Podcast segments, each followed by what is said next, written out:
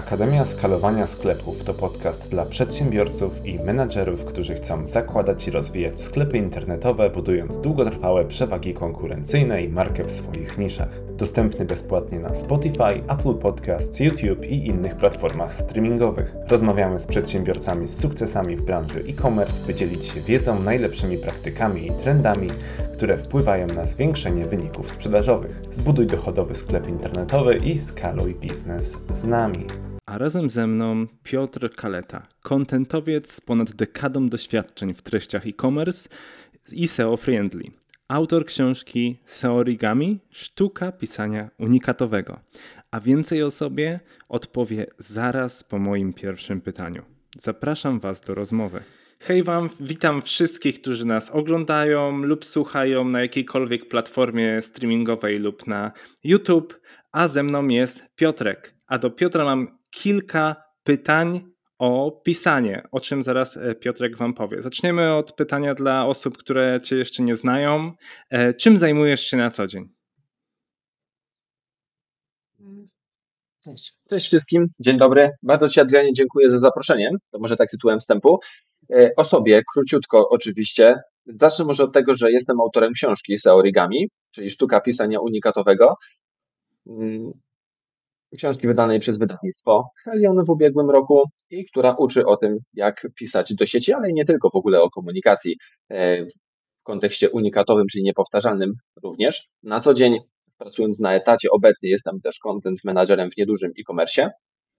Poza tym po godzinach w czasie wolnym Jestem też trenerem kontentu i SEO. Możecie mnie spotkać m.in. na platformach Online Marketing Club czy w Akademii Fasttone i występuję też na niektórych konferencjach branżowych.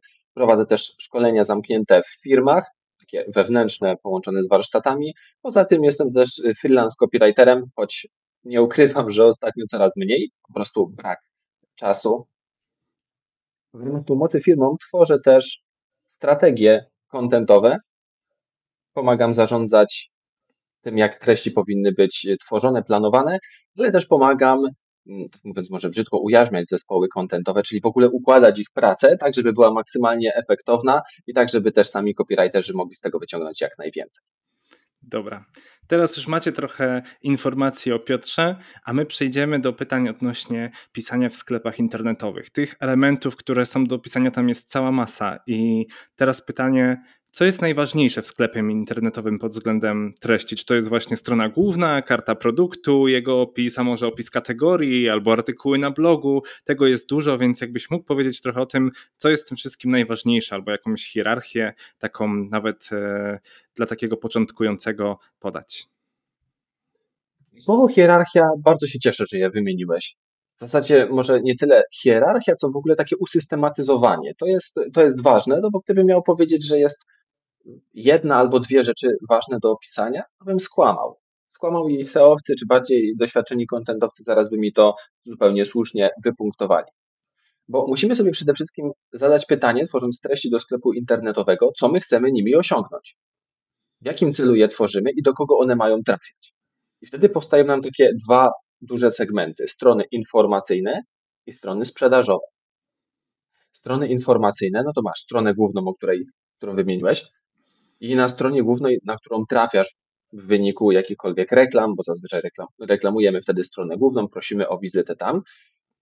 Muszą to być kluczowe informacje dla użytkownika, co to jest za sklep, czym się zajmuje, jest belka kategorii, tak żebym od razu mógł sobie zobaczyć, jaki ma asortyment, prawda? Jakie znajdę najpierw takie ogólne, potem bardziej szczegółowe i wtedy ja nabieram, nie znając tego sklepu, wtedy nabieram pewnego ogólnego przekonania na jego temat. Czy ta oferta jest bogata, czy nie, czy jest fajnie usystematyzowana, czy mogę się łatwo odnaleźć w tym sklepie, no to mi daje takie wytyczne. W ramach stron informacyjnych no mamy też takie zakładki może mało sexy, ale ważne, typu dostawa, leasing, raty, kontakt, czas realizacji, serwis, gwarancja, bo to są elementy obsługi już posprzedażowej, czy takiej okalającej ją, to też się musi znaleźć. No i teraz, jeżeli będziemy mieli niefajne informacje tam zawarte, e, czy takie mało klarowne, no to nie świadczy to najlepiej o sklepie. Prawda? To już takie pachnie troszeczkę krzakiem i skamem, a dzisiaj musimy na to zwracać szczególną uwagę. Więc mamy tutaj jedną kategorię tych stron informacyjnych, no i mamy też te strony sprzedażowe stricte, czyli kategorie, gdzie trafia już bardziej świadomy użytkownik, bo wie czego szuka, bo wie czego szuka. I mamy też karty produktów, czyli bezpośrednie zamknięcie lejka sprzedażowego, domknięcie transakcji i tak dalej. Więc y, musimy na to patrzeć mega holistycznie. Oczywiście możemy sobie wyznaczyć jakieś tam timeliny, że w pierwszej kolejności zajmujemy się na przykład poprawieniem kart produktów, tak żeby domykały nam transakcje, bo widzimy, że dochodzą tam ludzie, ale nie przekłada nam się to w Analyticsie na konwersję. No to coś jest nie tak, bo nie po to prowadzimy e-commerce. To nie jest instytucja charytatywna. Nie? Musimy sobie przebadać, co działa tam nie tak, że ludzie tam wychodzą i nie chcą, nie chcą dokonywać transakcji. Może coś ich nie przekonuje, może te strony są fatalnie zaprojektowane. Musimy sobie zobaczyć. To nie w kategoriach, czy mamy, yy, czy mamy nawet takie rzeczy techniczne, typu filtry. Jak to, jak to wygląda. Mm. A natomiast blog, który poruszyłeś, no to jest już zupełnie inna para kaloszy, no bo na bloga e, trafiamy albo lubimy po prostu to medium, chcemy się czegoś dowiedzieć, no albo trafiamy z witryn ale skoro trafiamy z serpów, no to z kolei musimy sobie je zoptymalizować tak, żeby były widoczne te treści, a nie pisane po prostu do szuflady. Więc mm, musimy sobie tak naprawdę założyć pewną strategię, co chcemy osiągnąć. I skoro wiemy, że klient po prostu chce u nas kupić i patrzy, jakie mamy metody dostawy i płatności, no pamiętajmy, że wiele koszyków jest niedomykanych właśnie przez to, że na przykład nie mogę zamówić do paczkomatów. Albo nie mogę sobie zamówić do kuriera, bo wiem, że mam punkt odbioru pod blokiem i bardzo mi to koliduje. Albo nie mogę zapłacić blikiem. I to już mnie denerwuje, że muszę korzystać ze zwykłych przelewów, prawda? Więc to są takie podstawowe informacje, które stwierdzą, czy mnie się w ogóle chce wchodzić z tym sklepem w interakcję, czym mi dostarczą i tak dalej. A oferta, opisanie jej, no to jest już y, odrębna rzecz, odrębny sektor tej strategii kontentowej. Fajnie, że właśnie tak to rozdzieliłeś, bo chciałbym Cię zapytać o to, na początku chciałbym Cię zapytać o to, jak pisać treści do sklepu, żeby raz e, dobrze się wypozycjonowały, bo o to też właśnie często pytają właściciele sklepów, czyli no, jak to generalnie zrobić, jak posiąść tą moc. I od tego bym zaczął. A ja bym zaczął, że musimy usiąść do stworzenia strategii. Nie da się powiedzieć, że słuchajcie, zróbcie to, to, to, to, to, jak czasami widzimy na blogach. Nie magiczne pięć sposobów. To jest prawda. To jest prawda, ale żeby to faktycznie wdrożyć i zrealizować, musimy usiąść do strategii, wiedzieć, które, w które kategorie idziemy w pierwszej kolejności, w których mamy braki, w których stoimy dobrze, co ludzie kupują, czego nie, mm, które produkty są tak mielone chętnie, to jest taki, taki szeroki lejek, gdzie po prostu ludzie to kupują, bo to jest popularne, a co trafia do bardzo wysublimowanego użytkownika, e, do którego trzeba już napisać inaczej, no musimy mieć tę świadomość. Musimy wiedzieć, gdzie nam się nie domykają sprzedaże, gdzie konwersja jest fajna, na przykład wejścia na stronę, no ale nie, nie przekłada nam się to na konwersję. Prawda? Więc zawsze musimy usiąść sobie do takiej strategii. To jest taki coś, czego nie widać, coś, co jest nudne, coś, co wymaga wielu rozmów, ale później przynosi fajne efekty. Więc jak pisać? Ja mam takich kilka punktów, które zawsze stosuję w pracy z klientami. I pierwszy będzie brzmiał mega banalnie. Persona. To jest oczywiście oklepane i odmienione na wszystkie możliwe przypadki, no ale pamiętajcie, moi drodzy, że e, nie da się komunikować wszystkiego do wszystkich. Musi być określona jakaś osoba. I teraz, Adrianie, jeżeli na przykład, o widzę, masz mikrofon, taki, prawda? Nie to jest mikrofon o określonym profilu, mikrofon do nagrywania takich spotkań jak to, więc no nie mogę stosować takiej narracji jak na przykład do graczy, że mhm. komunikuj się z zespołem, bo w CS-ie właśnie przemierzacie tam jakąś planszę i misternie konstruujecie atak, żeby tam kolejne mieć zwycięstwa. No nie, nie, nie, nie tędy droga. Ciebie nie interesuje gaming w przypadku tego mikrofonu, tylko ty potrzebujesz, żeby ta rozmowa była fajna. Ludzie, którzy słuchają nas właśnie jadąc autobusem, żeby nie słyszeli szumów, trzasków, jest jakość, więc musimy wiedzieć, kto siedzi po drugiej stronie. Patrzcie, jak na przykład są komunikowane zabawki. Zabawki w telewizji ta sama zabawka w sklepie internetowym. Zabawka w telewizji, pierwsze, pierwsze lepsze z brzegu klocki. Zestaw straż pożarnych. Jak to wygląda? Mamy pożar w trzeciej dzielnicy, już jedziemy na ratunek. Zobacz, nie ma, nie jest powiedziane, y, że to są fajne klocki i tak dalej. Nie, jest opowiedziana historia. Dzieci widzą obrazki, dzieci widzą jakąś dynamiczną akcję, widzą, że można się fajnie pobawić. O, a ja bym na przykład tutaj dodał, że trzeba uratować jeszcze kotka na drzewie. Dziecięca wyobraźnia pracuje i dziecko jest już złapane na ten haczyk i co się dzieje? Ono idzie do rodzica, mamo, tato, tam są takie fajne klocki, ja chcę kupić. Rodzic tymczasem siada do komputera, do smartfona i patrzy, co to są za klocki.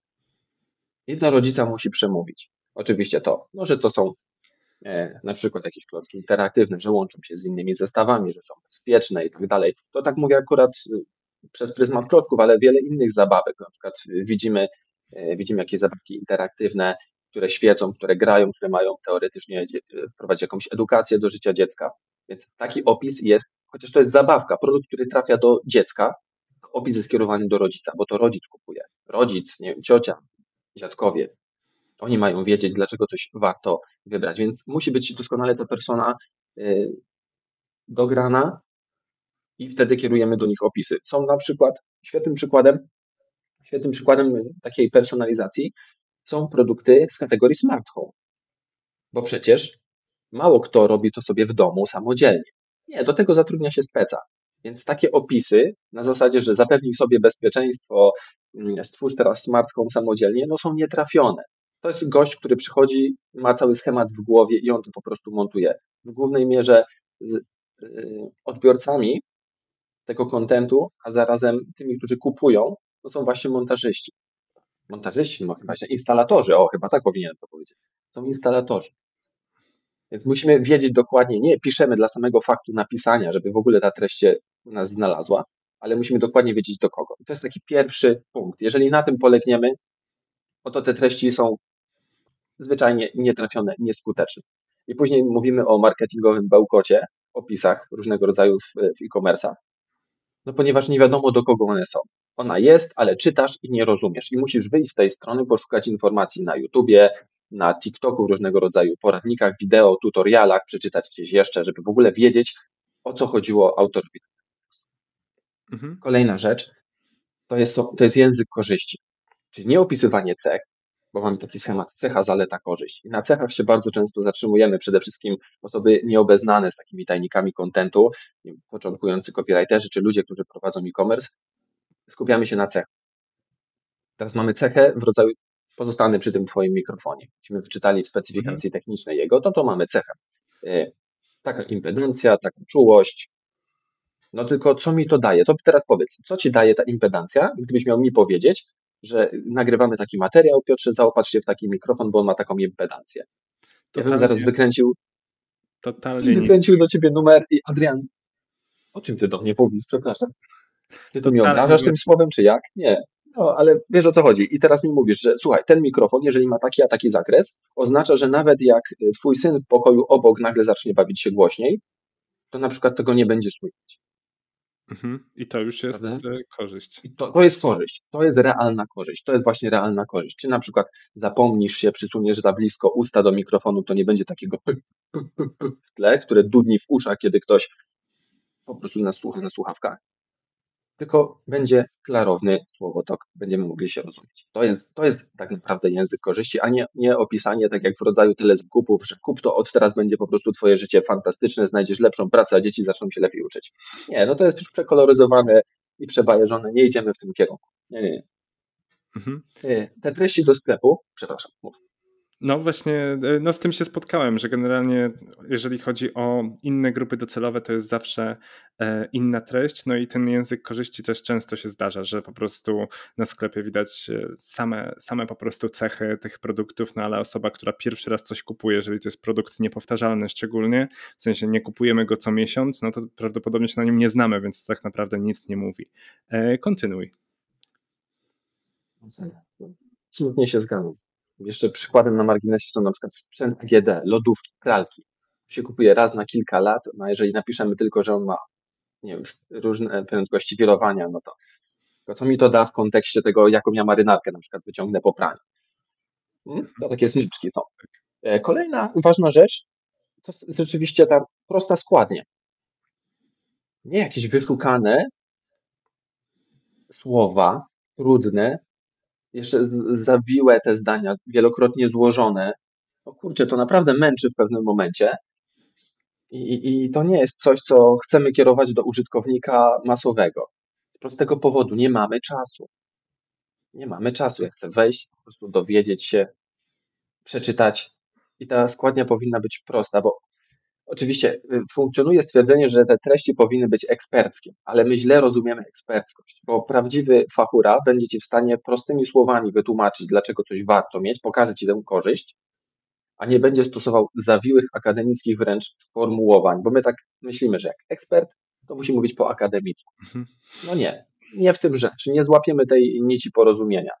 Więc, y, więc ja miałem przyjemność pracować z ludźmi, którzy mieli certyfikaty prostego języka i oni nawet już zdawałoby się proste treści potrafili jeszcze bardziej wygładzić. I to jest Mhm. naprawdę niesamowicie fajne. Zresztą y, dział prostego języka y, u jednego z dostawców energii w Polsce funkcjonował i oni na przykład takie regulaminy, no dostajesz regulamin od dostawcy energii. No kurczę, no czy teraz czytasz, że w nawiązaniu do takiej ustawy coś tam, coś tam, no nie chce ci się tego.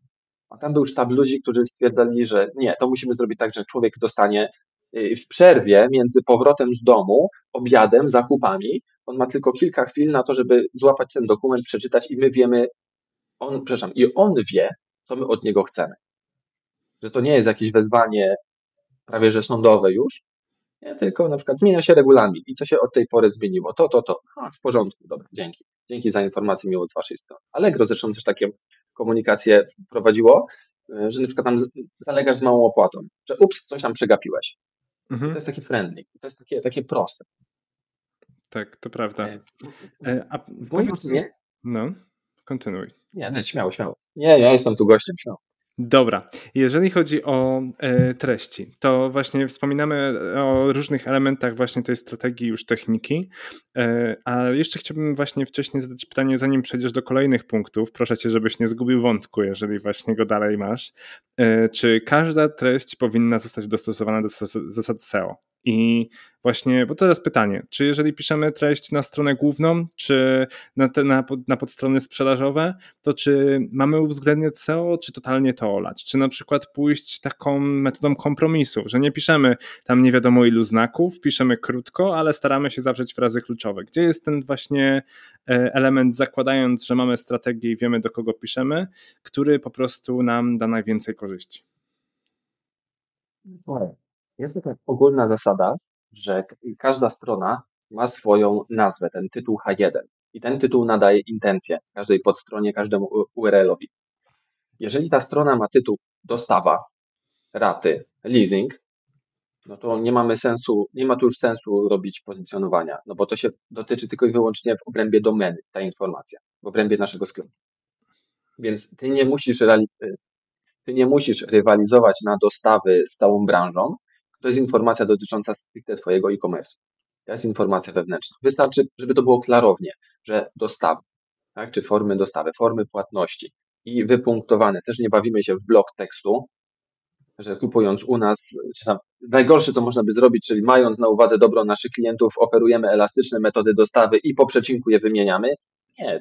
Tutaj już bardziej wchodzi zagadnienia bardziej UX czy UI, Mhm. tabelka prosta, nie wiem, kurier DPD, taka kwota, przesyłki o takich wymiarach do takiej wagi, impostem zamówisz takie, y, czymś tam jeszcze, jeżeli chcesz skorzystać z poczty, nie wiem po co, ale jeżeli chcesz, no to korzystasz, są takie przesyłki w takiej kwocie, docierają najczęściej po takim czasie, prawda? Więc proste, prosty mechanizm jak najbardziej.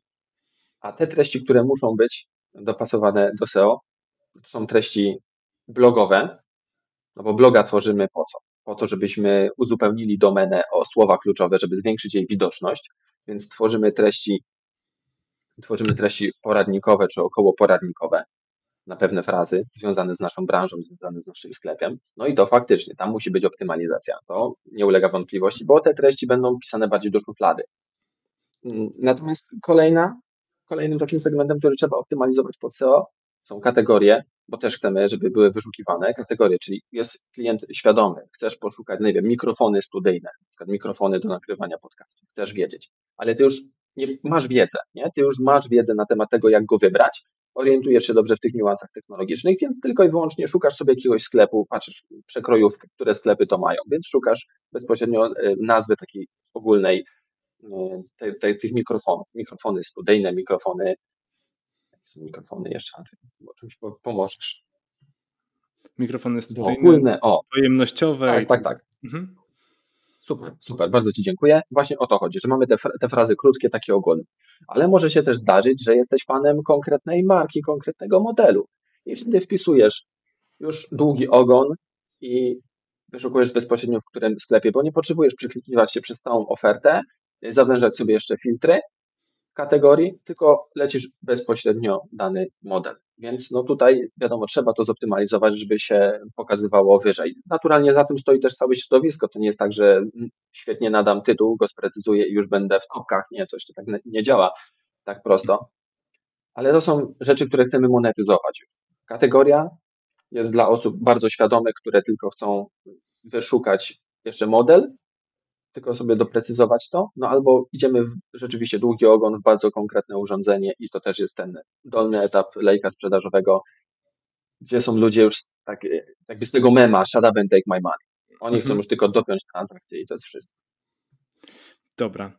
A chciałbym się Ciebie zapytać właśnie, jak już e, jeszcze odnośnie poprzedniego pytania, e, czy właśnie oprócz technik, jeżeli chodzi o język, dla właścicieli sklepów mógłbyś powiedzieć o tym, jak na przykład taka struktura tekstu wygląda? Bo dużo osób może mieć pytania o to, czy na przykład e, lepiej jest dłuższy tekst, czy krótszy? Czy lepiej jest na przykład dłuższy akapit, czy krótszy? Jeżeli krótszy, to ile krótszy? Jeżeli chodzi o tytuły i podtytuły, to jak dużo? Jeżeli chodzi o frazy kluczowe, to czy na początku akapitu, czy po środku? Czy na końcu? Czy jeszcze w innym miejscu? Czy są takie właśnie tutaj sprawdzone schematy, które się powtarzają, czy raczej to jest kwestia przypadku? Byśmy w przypadku. I opisywałem też w swojej książce to, jak należy podejść do takiej karty produktu, ten schemat, który warto przyjąć, bo wasz sklep powinien tak naprawdę na każdym etapie przypominać taką ulubioną biedronkę Lidla, nie wiem, co tam macie w pobliżu siebie. Dlaczego? Zauważ, Adrian, pewnie chodzisz, nie wiem, masz tam jakiś taki sklep sieciowy gdzieś w pobliżu siebie przychodzisz, znasz go na pamięć, wchodzisz, wiesz, że tu są banany, tam są masła, tutaj kupię kawę, więc te zakupy zajmują mi kilka chwil i wychodzę. Ale teraz pójdziesz do tego samego sklepu, te samo logo, ale na drugim końcu miasta. I czy czujesz się tak samo dobrze? Zupełnie nie, to jest zupełnie inny sklep dla mnie. Tak, tak. Właśnie o to chodzi, że teoretycznie ta sama marka, natomiast układ wewnątrz jest już zupełnie inny i ty potrzebujesz chwili, żeby się w tym odnaleźć. I teraz musisz to wyeliminować w swoim sklepie, kiedy zapraszasz klienta. To znaczy, że należałoby podejść do mm, treści blogowych, należałoby podejść do treści na kartach produktów w taki sam sposób. Systematyzuję sobie treści blogowe, systematyzuję sobie karty produktów, tak żeby to zawsze była ta moja ulubiona biedronka. Chodzę i wiem, że zaraz na początku na karcie produktu, może od tego zacznijmy, e, znajduje się taki akapit typu Introduce bo są produkty, które są do siebie podobne. Czyli masz ten mikrofon, wrócę do niego raz jeszcze, ale będzie bardzo podobny do niego. I teraz, żeby nie czytać całego opisu, żeby nie marnować czasu użytkownika, to teraz w tym pierwszym akapicie krótko zwięźle. Ten jest taki, taki, taki, charakteryzuje się tym, a ten charakteryzuje się tym. I już na etapie pierwszego akapitu jestem w stanie sobie odrzucić. Ten mnie nie interesuje, przechodzę dalej. I sobie układamy taką hierarchię na zasadzie odwróconej piramidy, że najważniejsze cechy, które chcemy opisać, dajemy u góry. Im niżej, gdzie spada zainteresowanie, zaangażowanie i ludzie porzucają już tę treść, schodzimy do coraz to mniej istotnych szczegółów. No i w przypadku takiego mikrofonu, no już na przykład jego design będzie dla Ciebie mało istotny, więc możemy spokojnie dać go na końcu. To, co jest w środku, odpowiada za jakość dźwięku, dajemy z kolei u góry. Te cechy, o których mówimy, te cechy kluczowe, one powinny znajdować się również w nagłówkach. Dlaczego? Dlatego, że jak pokazują badania, 88% osób skanuje tekst wzrokiem przed przeczytaniem.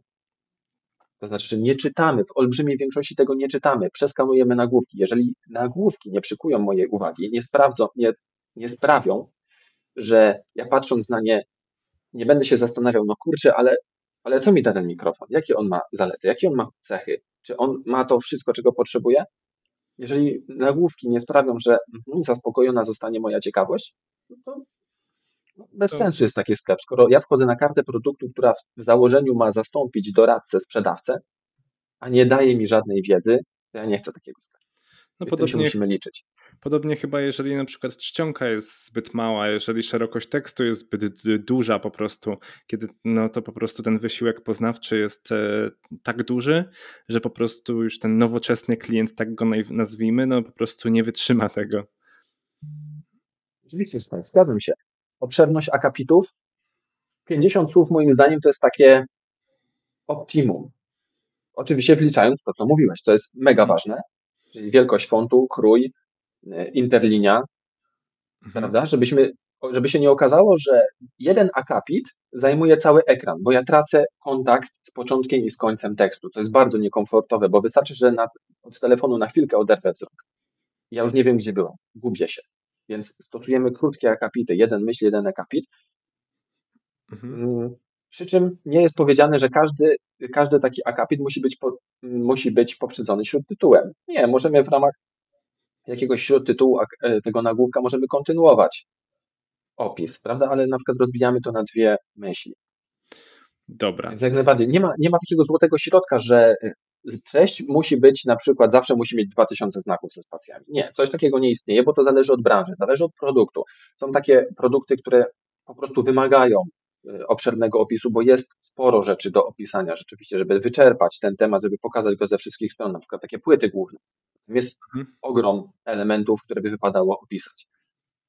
No, natomiast jakieś, jakieś proste rzeczy w rodzaju, w rodzaju słuchawek, w rodzaju jakiejś myszki, w rodzaju jakichś akcesoriów do domu, no to też nie musi być ten kontent nie wiadomo jak, jak rozbudowany. No musimy jeszcze się zastanowić, czy faktycznie ten klient będzie trafiał do nas e, z serpów i tu musimy zoptymalizować te treści e, pod wyszukiwanie, czy on kupuje to troszeczkę inaczej.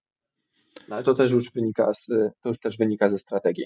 Więc mm, kiedy dłuższe, kiedy krótsze akapity, ja bym się starał sprawdzać, każdorazowo testować. Tworzymy na przykład jakąś kartę produktu, która ma być punktem wyjścia dla schematem dla dalszych treści, dla dalszych kart produktów w e-commerce.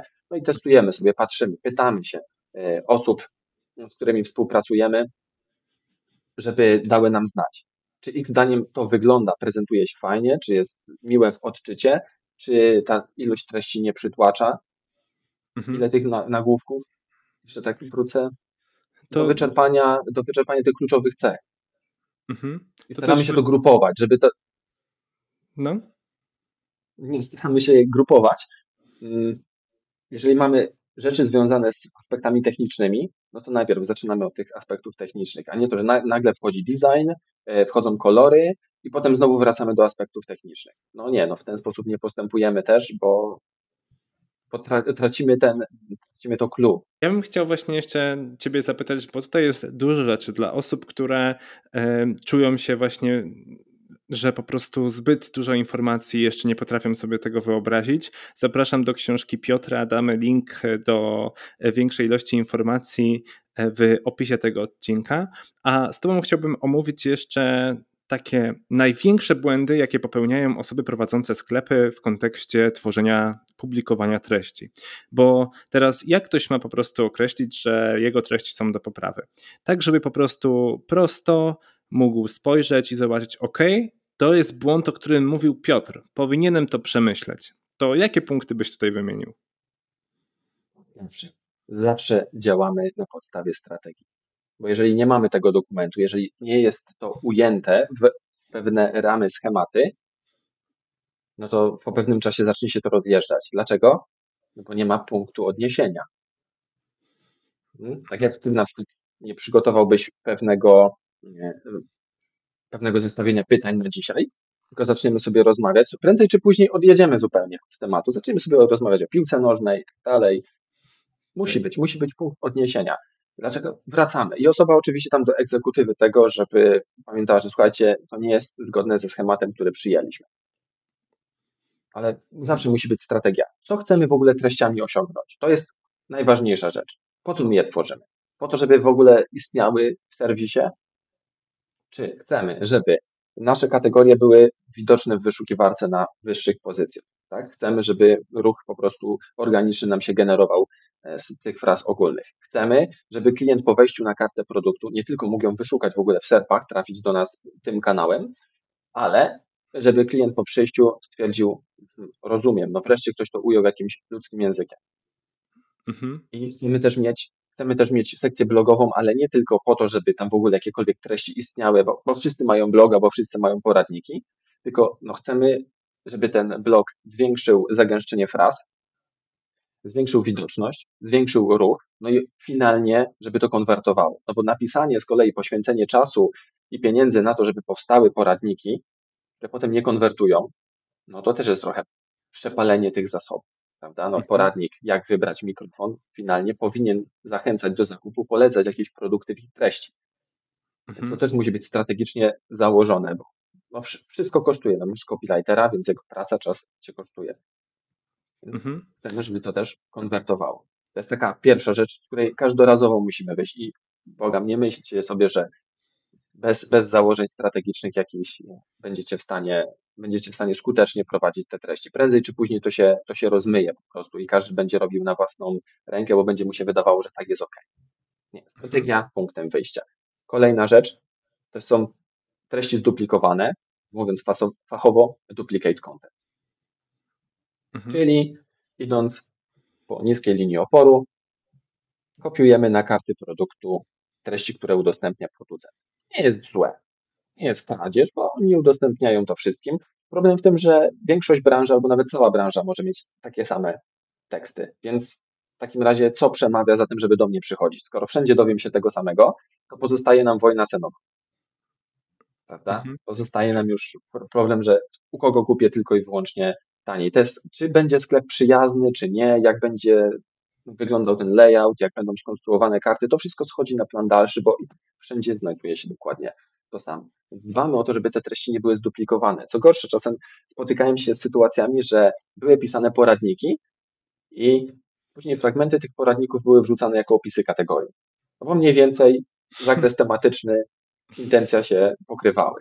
No i też mamy zduplikowane treści. No to, to nie jest fajne, bo wtedy nam no, no, no spada, spada ta widoczność i Google twierdzi, że no To nie to jest nie tak jest fajne, jak jest. To nie jest tak dobre. Tutaj i tutaj jest ta, ten sam tekst. No ale to wynika właśnie z braku strategii i z braku wiedzy, jak do tego podejść.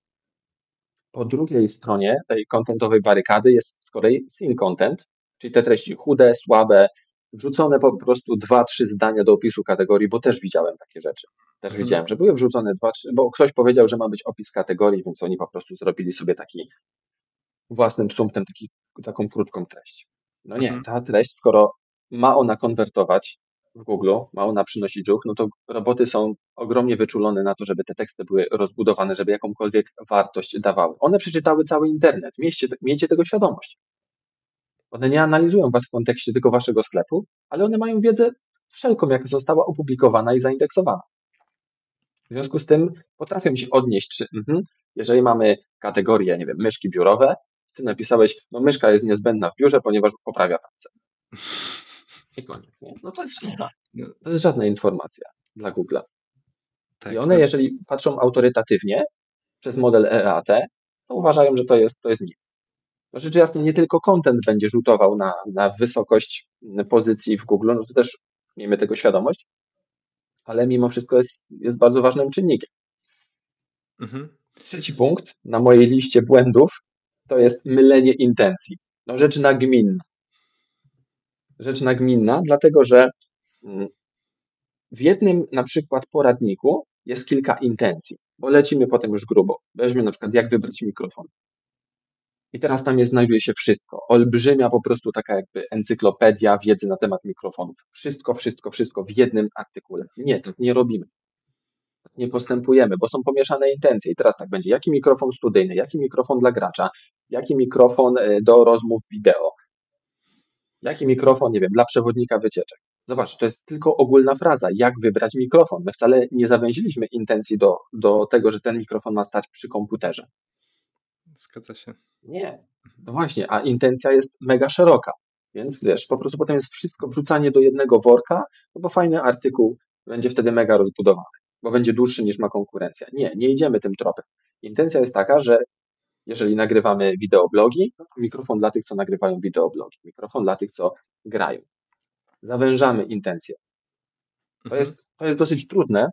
To jest dosyć trudne i przerabialiśmy to w ramach, e, w ramach akademii, w ramach warsztatów. Zachowanie intencji. I widziałem, jakie to sprawia problemy, trudności, ale kilka ćwiczeń i, i później było zdecydowanie, było zdecydowanie lepiej. Mhm. Kolejna rzecz to. Czekaj. Aha, zero, oczywiście, na bazę problemu. Muszę w ogóle wrócić do pisania ręcznego, bo nie, nie, niegdysiejsza kaligrafa poszła. No spoko. Kolejna rzecz to są nietrafione tytuły poradników. Mhm. Zdarza się, że pod jakimś tytułem kryje się coś zupełnie innego niż byś oczekiwał. No bo wiadomo, clickbaity są fajne, bo się klika, mm, ale clickbait na przykład stosuje się w nieco innych przypadkach, na przykład na social mediach, dlatego że, no co się dzieje? Uwaga jest krótka. Przesuwasz ekran, przesuwasz, przesuwasz, więc musi być taki tytuł, który sprawi, że oho, oho, co tam się wydarzyło? Jak to? Co tam Natalia Kukulska zjadła na śniadanie? No nie, no muszę się dowiedzieć. Prawda? Szok i niedowierzanie, co Natalia zjadła na śniadanie, ale zarymowałem. Okej, okay, ale wiecie o co chodzi. Po prostu taka luka informacyjna, która ma sprawić, że klikniesz, przeczytasz. Natomiast nie wyszukasz tego. Teraz ty sobie nie sprawdzisz, że y, szok i niedowierzanie, co Natalia tam jadła. No nie, nie szukasz takich fraz. Nie, te, nie tędy droga. Więc jeżeli to ma istnieć w serpach i ma przynosić nam ruch z Google'a i odpowiadać na pytanie internautów, no to nie możemy tego w ten sposób konstruować. A niektórzy sądzą, że tak będzie fajnie, bo jestem na stronie i to fajnie wygląda. Owszem, ale prawda jest taka, jestem na stronie. Żeby wybić się w clickbaity, musimy mieć bardzo duży ruch direct, taki jak na przykład mają te duże portale typu Onet, WP, e, Kozaczki i tak dalej. Oni tam mają ogromny ruch, więc ludzie tam wchodzą direct, wchodzą direct, popatrzeć, co nowego się wydarzyło i właśnie mają takie clickbaitowe tytuły, po to, żeby sobie poczytać, dowiedzieć się, co tam kogo się wydarzyło, co który polityk powiedział oraz dlaczego po raz kolejny źle gotujesz rosół. To mhm. się do tego właśnie sprowadza. I nietrafione są te tytuły. Skoro tytuł H1 jest nietrafiony, no to Google już na niego patrzy zupełnie inaczej. Idąc tym tropem, mamy nietrafione nagłówki H2, czyli te takie główne, dzielące na kategorie, czy w zasadzie dzielące na rozdziały nasz tekst poradnikowy. Jeżeli one są nietrafione, bo tam jest za dużo lifestyle'u, nie zawierają fraz kluczowych, tego, co będzie sprawiało, że podczas skanowania tekstu my zawiesimy wzrok na tym, no to, to też są wysiłki przepalone. Musimy o tym wiedzieć, czy w ogóle ta hierarchia, na przykład, że nie stosujemy sobie nagłówków H1 w tekście, żeby podzielić go na rozdziały, bo też się z tym spotykałem. A dlaczego tak ludzie robili? No z niewiedzy, z nieświadomości, bo ten nagłówek jest fajny, duży. No tak. A powinien być wybrany nagłówek H2. Idąc w drugą stronę, zamiast wybierać właśnie te nagłówki predefiniowane, brali po prostu zwykły tekst, pogrubili i na przykład zwiększali tylko font. To mhm. też nie jest wyznacznik dla Google. Nie stosujemy te hierarchie, po to mamy nagłówki, nadrzędny H2 i potem tak jak w rozdziałach książki. Czyli mamy na przykład mikrofony, no niech będą te mikrofony, się dzisiaj uczepiliśmy. Mhm. Mamy mikrofony. Jak dzielimy mikrofony? Nagłówek H2, nagłówek H3, mikrofony dla graczy, kolejny nagłówek H3, mikrofony studyjne, kolejny nagłówek dla graczy, mikrofony na przykład, y, no nie wiem, dla tych przewodników wycieczek, czy w ogóle dla kogoś, kto musi mieć posłuch w jakimś gremium na dworze. Czy mikrofony konferencyjne. Hmm? I da się na przykład podzielić jeszcze mikrofony dla graczy na kolejne y, podsekcje, no to stosujemy nagłówki kolejnego rzędu, H4. W ten sposób nam powstaje hierarchia tekstu. Roboty, które kraulują stronę i mają to zapisane w HTML-u, bo one rozumieją HTML, one widzą, że podzieliliśmy tekst pod kątem rzeczowym, pod kątem pewnych intencji. I one rozumieją, że aha, ta fraza jest i ponieważ przeczytały cały internet, są w stanie przewidzieć, co powinno znaleźć się pod tym nagłówkiem, żeby ta treść była atrakcyjna, ekspercka, autorytatywna i tak. Mhm. Jeżeli my w to nie trafimy, tylko będziemy sobie tworzyć nagłówki, jak nam się podoba, hierarchię zaburzymy, będzie na przykład raz H4, raz H3, raz H2, to będzie chaos tam pan. I roboty też tego nie lubią. Mhm. Z takich drobnostek jeszcze około kontentowych to jest na przykład brak altów w obrazkach. Też są obrazki nie, niepodpisane, a one też potrafią przynosić fajny ruch, bo pewne rzeczy wy, wyszukujemy pod kątem obrazu, chcemy zobaczyć je, obejrzeć. Mhm. To jest taka niby drobnostka, a co tam będę opisywał, tekst alternatywny. Nie, opisujemy to również. Tym bardziej, że to jest też fajne miejsce do, mówiąc brzydko, upychania fraz kluczowych. Mhm. Też tam możemy je tak, bo później jak przeskanujemy sobie taki tekst, na przykład przez surfer SEO przerzucimy, to okazuje się, że on odczytuje nam, że alt w danym obrazku, on odczytuje to jako frazę kluczową. Jeżeli już widzimy, że bardzo nienaturalnie byłoby dodać do tekstu, do tego tekstu opisanego w HTML-u jako paragrafy, czyli tych, tych właściwych akapitów, że nienaturalnie było już, by, że nienaturalnie byłoby już dodać pewne frazy, możemy sobie je wtedy uzupełnić w altach, oczywiście kontekstowo, zawsze. To nie może być tak, że obrazek pokazuje coś innego, a alt mówi o czymś innym. Nie. Opisujemy altem to, co znajduje się faktycznie na obrazku. E, błędne linkowanie. Również źle położone w ogóle te linki. To też są takie błędy dotyczące kontentu, że na przykład linkujesz, dowiesz się tutaj, podczas Mhm. gdy to prowadzi do jakiegoś konkretnego produktu albo kategorii. No Nie robimy też w ten sposób, bo sami sobie strzelamy w kolano. Dużym błędem w kontekście treści jest również brak, brak klastrów tematycznych. I teraz co to jest? Otóż są to takie zbiory, że zaczynamy się rozpraszać, czyli na przykład piszemy sobie, mm, dzisiaj napiszę sobie o kategorii A, w przyszłym tygodniu o kategorii B, potem o C, D i tak dalej. Chodzi o to, że ta treść jest mocno rozproszona i teraz w, każdym, y, w każdej kategorii, na temat każdej kategorii mamy po jednym poradniku.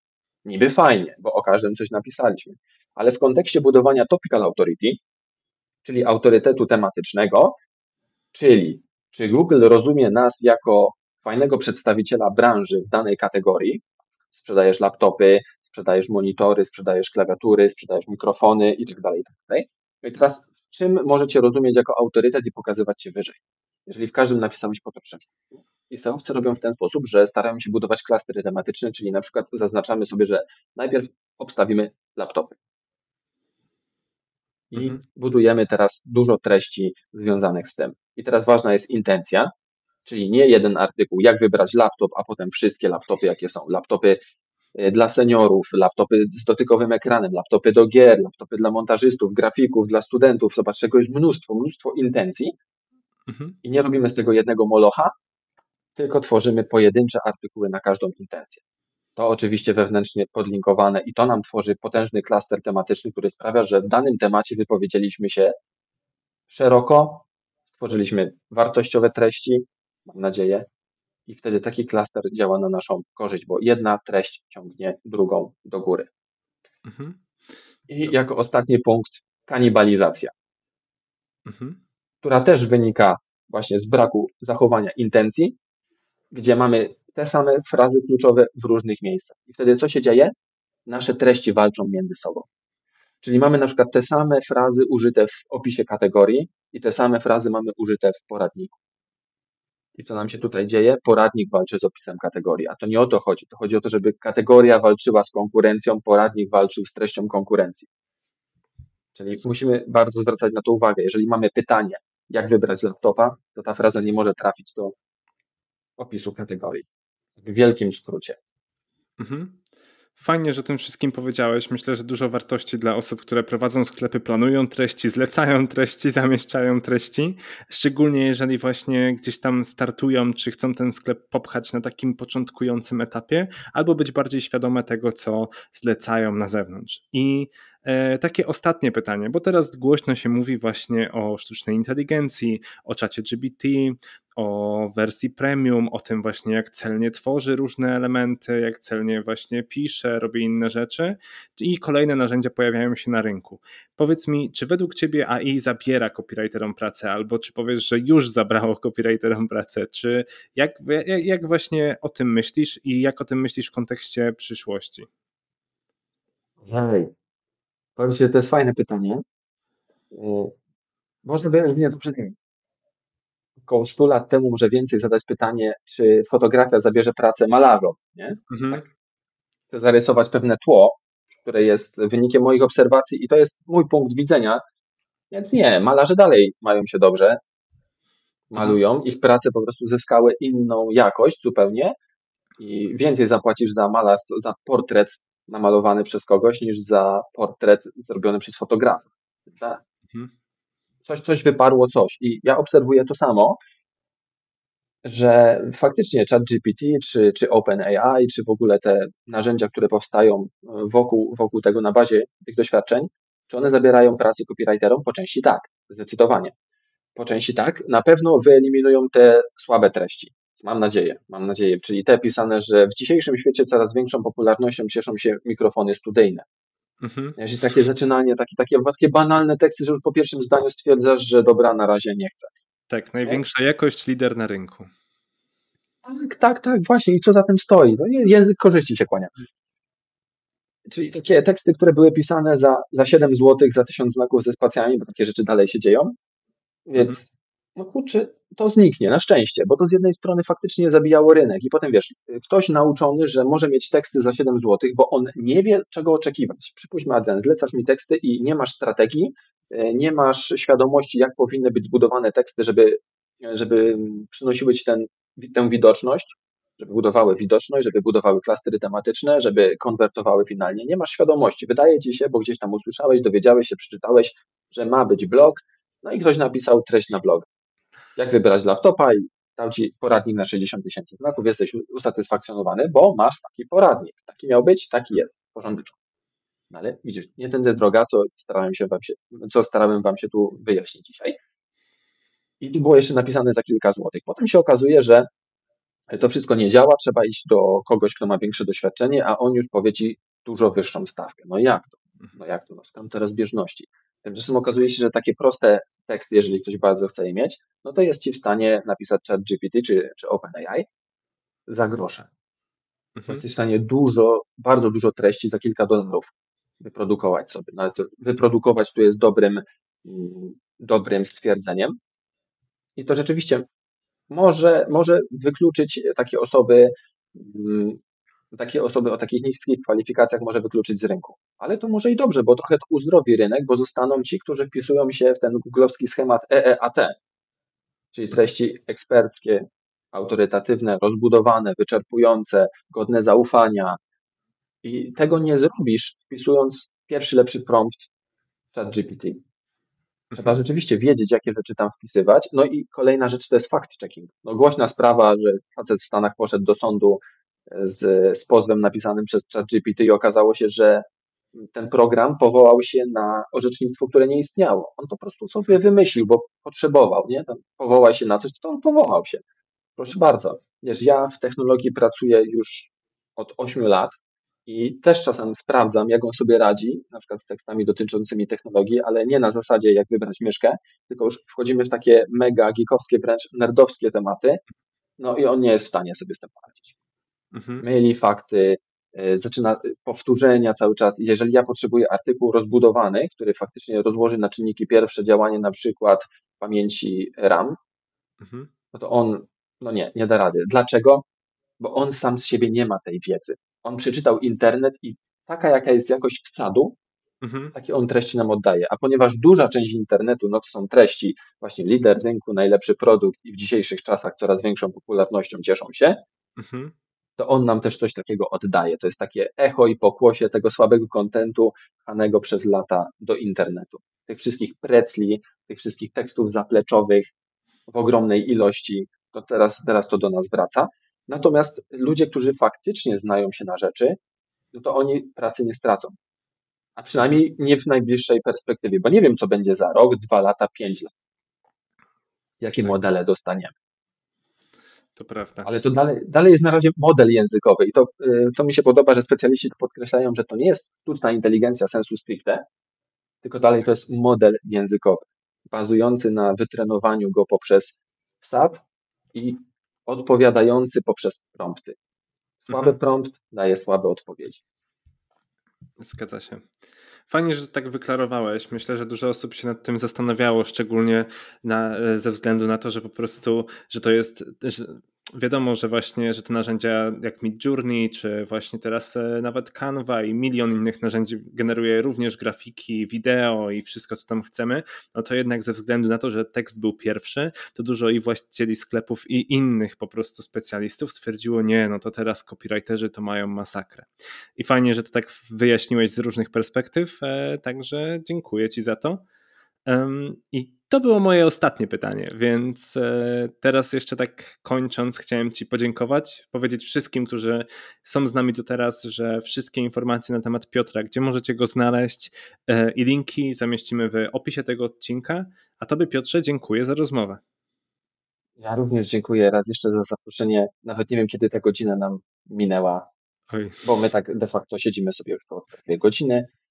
Tak. Więc naprawdę w miłym towarzystwie, przy miłej rozmowie zawsze mija czas bardzo szybko. Ja mam nadzieję oczywiście, że choć trochę rozjaśniłem Wam e, kwestie kontentowe. Pokazałem, że to nie jest takie proste, że nie wystarczy tylko napisać tekst. No i oczywiście, jeżeli mielibyście jakieś pytania dotyczące kontentu, budowania strategii i tak dalej, tak jak powiedział Adrian, łapcie mnie śmiało, e, z przyjemnością Wam odpowiem i pomogę. Dzięki.